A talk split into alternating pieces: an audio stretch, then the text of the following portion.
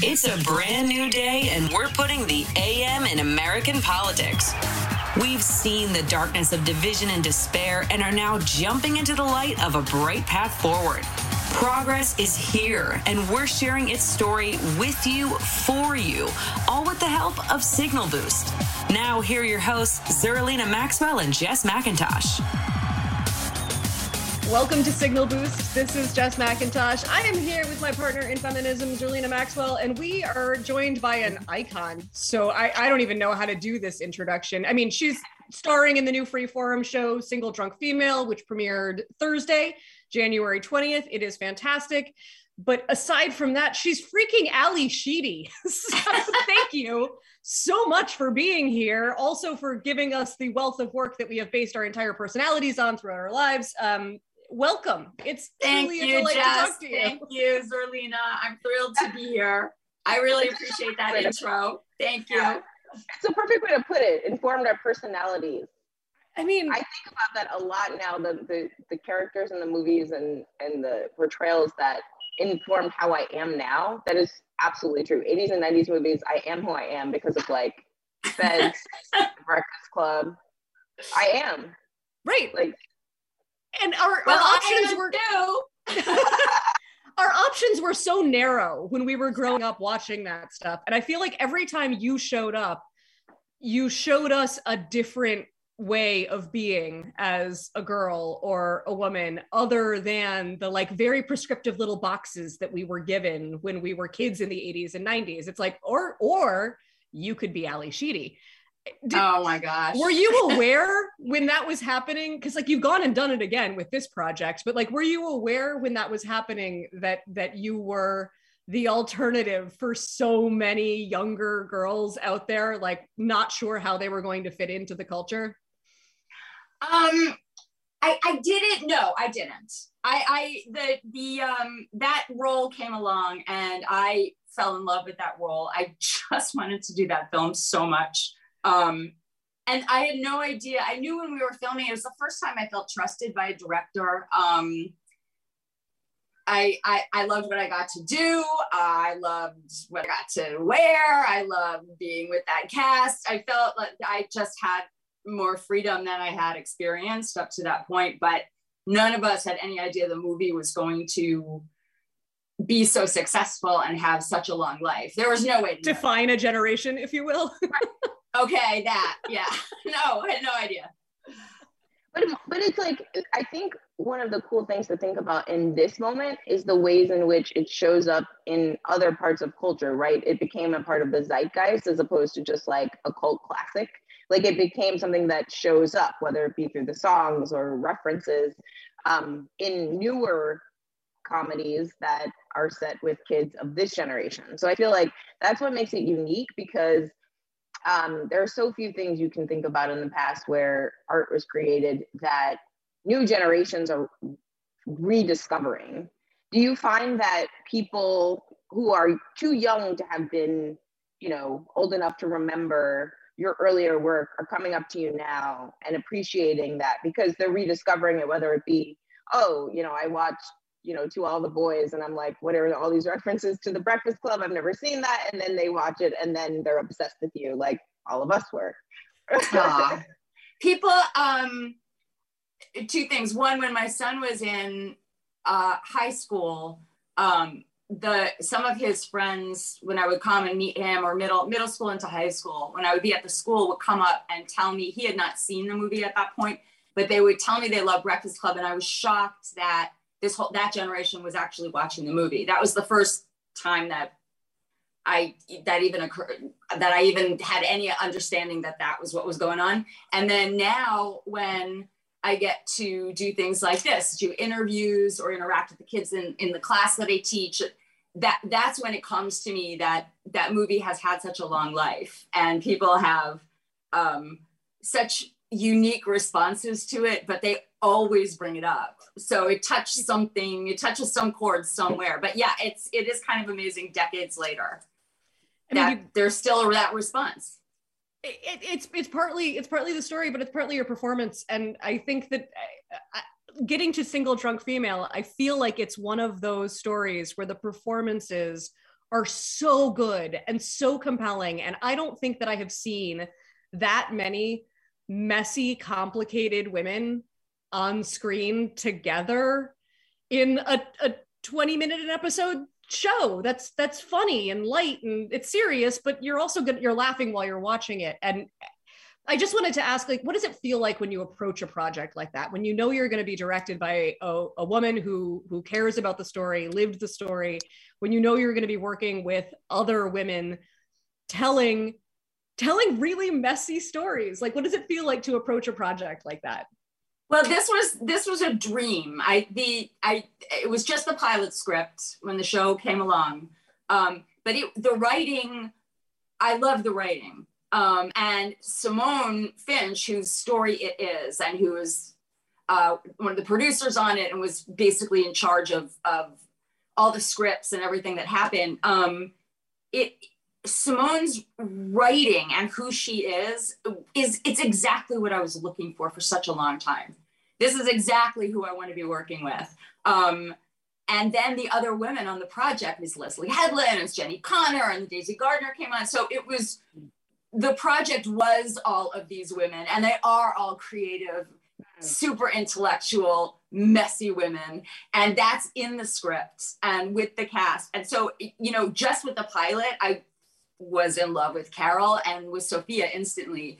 But then as we were working on the show and the scripts kept coming like that, they didn't, nobody tried to change the show in the middle yeah. of it. There, it was that, and they had a writers' room that doesn't look like most writers' rooms, yeah. um, which also had everything to do with the way that the show developed. It's such a cool thought to think about. Um, what we see on screen is born out of the creators, and mm-hmm. so often, as you said, the creators, you know, they looked a certain way all throughout the history of all of art.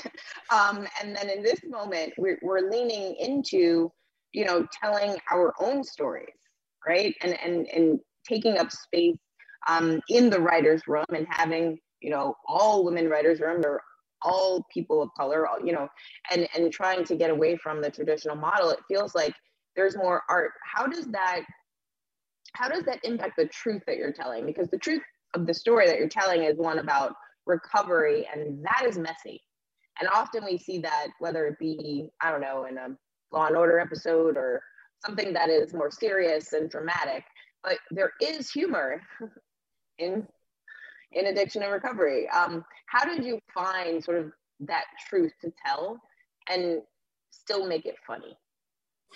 Well, the okay, generally, in the broader sense, um, all of the stories that you're seeing on screen are coming from the inside out with these writers, right? This isn't, you know, this isn't a white man sitting over there trying to write the stuff. That's not what the writer's room was. So uh, there's all this writing, and all of these characters are coming from a particular different points of view and different life experiences. So that's why there's so much richness to the script. I, again, I haven't seen it yet. You y'all have seen the show, and I haven't even seen it yet.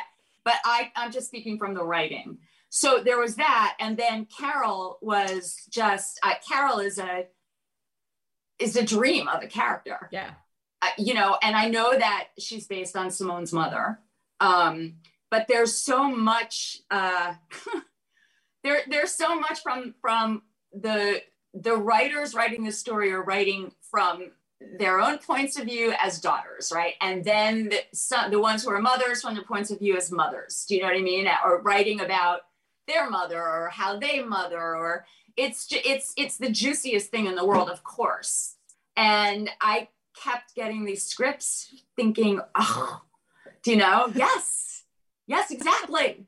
Exactly. All of it was ringing true for me all, all the way through the whole show. Um, so that was wonderful. Um, and I, I again i felt really trusted by everybody. I felt like i got to mess around with carol and I just pretty madly in love with Sofia. Um, so she's that so great. took it all to another level. Yeah, she's great. I, I loved she's her really on the great. Mick. I was really into that show when the Mick was running, and I was so happy to see her get something that was like equally weird and not like like she's the you know she's the protagonist of the show, but it's not an ingenue role for yeah. a young woman who certainly looks like she could be. You know. playing ingenue roles. Watching Carol, I felt like I one I lost you entirely. Like I forgot I was watching Ally Sheedy. Yeah. Which is not a normal experience for me. I'm aware of your presence. Um, I forgot I'm watching Ally Sheedy. I felt like I knew her. Like I felt like this was somebody that I knew. I couldn't quite put my finger. It was a little my mom, but not quite my mom. But I felt like I knew this person. Right. Was she? Was she someone specific for you? You have one of the hardest jobs on the show. Like you get you. You're one of the ones that has to be a little unlikable sometimes. Yeah. Like Well, I mean, I you know the the the, the recovery. So this this the story is not about you know the the the story is not the story of somebody drinking, drinking, doing drugs, blah blah blah blah blah, and then you get to the end of the story and boom, you know now they're into sobriety. That's not the story at all. The story it picks up right at the end of the drinking, and now Sofia's character Sam has to figure out how to live without alcohol, um, which is messy, which is funny. Um, and so, you know, also in that writer's room, that there's different points of view going on, right? So my thing with Carol is how do I deal with this kid, period. But also this kid who, who is she? I mean, what is she now? She stopped drinking and suddenly she's going to become somebody else. We don't have a great history with each other. So I don't trust it. Gotta wait and see. I don't, I don't like the preciousness of the whole recovery program. That's just part of Carol's story. Um, and I like that because it's, it's true for that character, but it's also a, another. There's another way into looking at the recovery process through Carol's eyes, um, and I'm I'm completely going off on a tangent. Tell me the rest of the question that I can address. oh, did, just did you did you draw from somebody specific Oh. for her as you were Look, creating there's a lot of me as as a mom in that character. There's a lot of my mother in that character, and there's uh, some other mothers in that character. So yes, these were all coming from true uh, places. Uh, it's not all just one person that it's she's got. There's a lot of different pieces of Carol that come from different places, uh, which is fun because you never know what's going to come bubbling up. You know, some remember somebody and think, oh God, right, I remember hearing that. You know what I mean? And it just kind of it influences the the character development.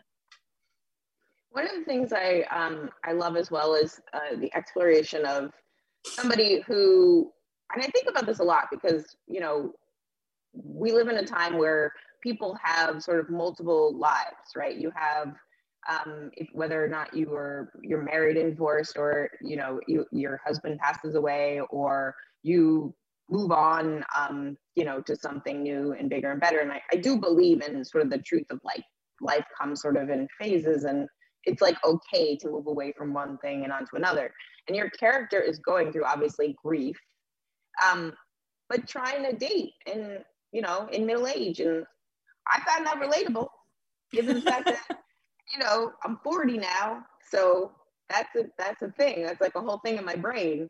Um, talk about you know portraying um, a woman who is grieving but also trying trying to live because I think both characters are trying to find happiness and, and in their life in their life.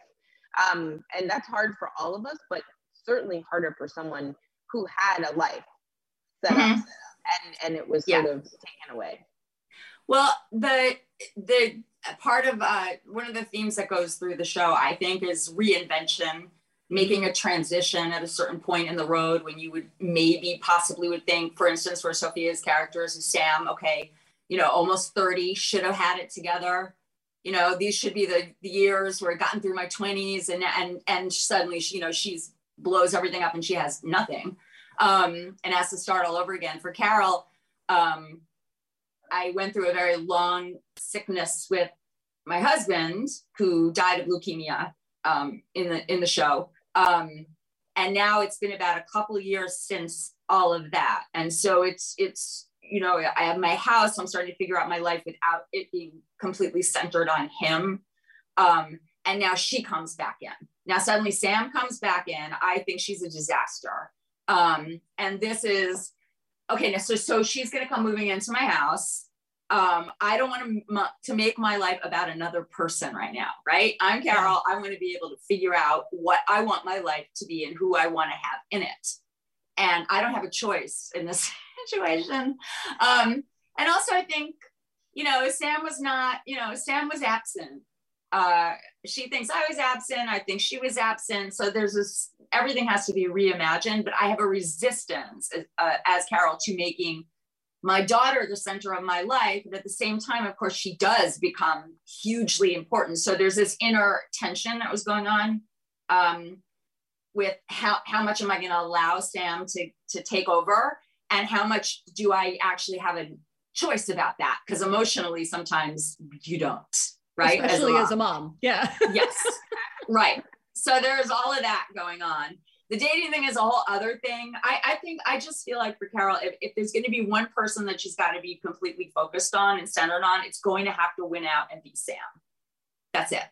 Yeah. Um, but that's just part of the constant tension and constant back and forth about the I'm, whole thing.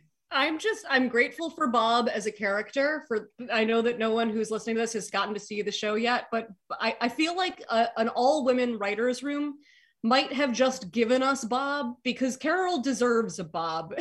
and I sort of love that it's like it's those Bob and Carol names from the 70s that we're so used to like associating with key parties and swingers and the rest of it. And he was just like, this just seems like a good, genuine dude. There should be more of those. We should write more of those if we can't find them in real life. yeah, yeah. And and uh, uh, who we don't know what's going to happen, uh, how it's going to work out or not work out with Carol and Bob. But I just um I I love him and I love Ian. I just I just want to make sure that um because she's Carol's in her mid 50s. Um I, I just want to make sure that a woman in her mid 50s doesn't necessarily have to have to uh have another man come in when I just I'm only two years out from having the man that I really loved and all that. So I, I just want to make sure that there's space there for Carol to not have to have this. Yeah. Do you know what I mean? Yeah. Yeah. Absolutely. No, I think um I want to see what happens next season. I think like, she's fine on out? her own. I don't think it has to be that there has to be this relationship to complete her. I, I have like I'm bristling about that. So I like it. I like the bristling. So we're gonna see. Yeah. bristling has resulted in so much good. Yes. Bristle. bristle, bristle is good. Yes. Oh, not so much. So speaking of that, speaking of bristling, uh, I wanted to ask in, in the last couple of minutes that we have a more general question about the industry because we have been we've been watching things change and we've been we're, we're being told how much they're changing. We're seeing the fruits of that change in the fact that something like Single Drunk Female is even getting greenlit and made. Um, as somebody who has been in it for as long as we have been watching it, how are you feeling about the way things are shifting? Is it happening faster on the inside than it appears on the outside, or is it possibly vice versa? I feel a lot better since I've worked on this show. Um, there was a period of time where I wasn't working much at all, and it's hard to generalize about things that are changing in Hollywood from the outside. Um, but listen, when we started to go into the series and I got the opportunity to get to meet the, who was in the writer's room because I really wanted to. And I had ideas that they could take or not take. It was all fine. And everybody shows up, and there's Aminatou Sow. We love her. In the writer's room. and it was like this, like when it was Zerlina came on, and I was like, oh my God, I, I, I just thought I'm going to drop dead right now. You're joking. Do you know? Yeah. Wow, wow. So oh, it was to I me, I mean, that's a that's just a completely different experience, right? Yeah. So yes, there's huge changes. I'm glad that you just mentioned her because I I got it. I miss her. Yeah. It's been a minute. she is so great, and she came uh, to the set and hung out, and um, was watching the filming, and I she's a delight. Um, it, was it was that listen in the 80s when i started i was not going to have a writer's room that was that. Do you know what yeah. i mean? So that has everything to do with the creators on the show and jenny and leslie and simone and daisy. And it, it has everything to do with them. And that that's where the show comes from. It really comes from there from the creative source. It's the writers obviously. yeah.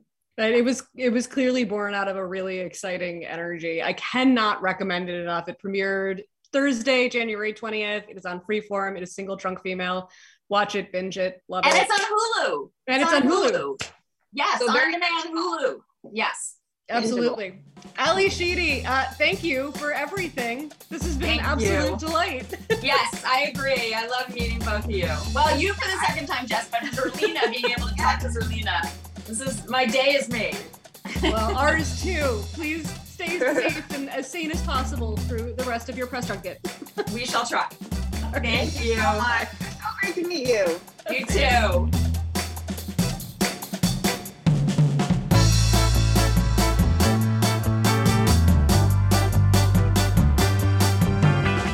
We'll be back tomorrow with another Signal Boost podcast. Thanks for listening.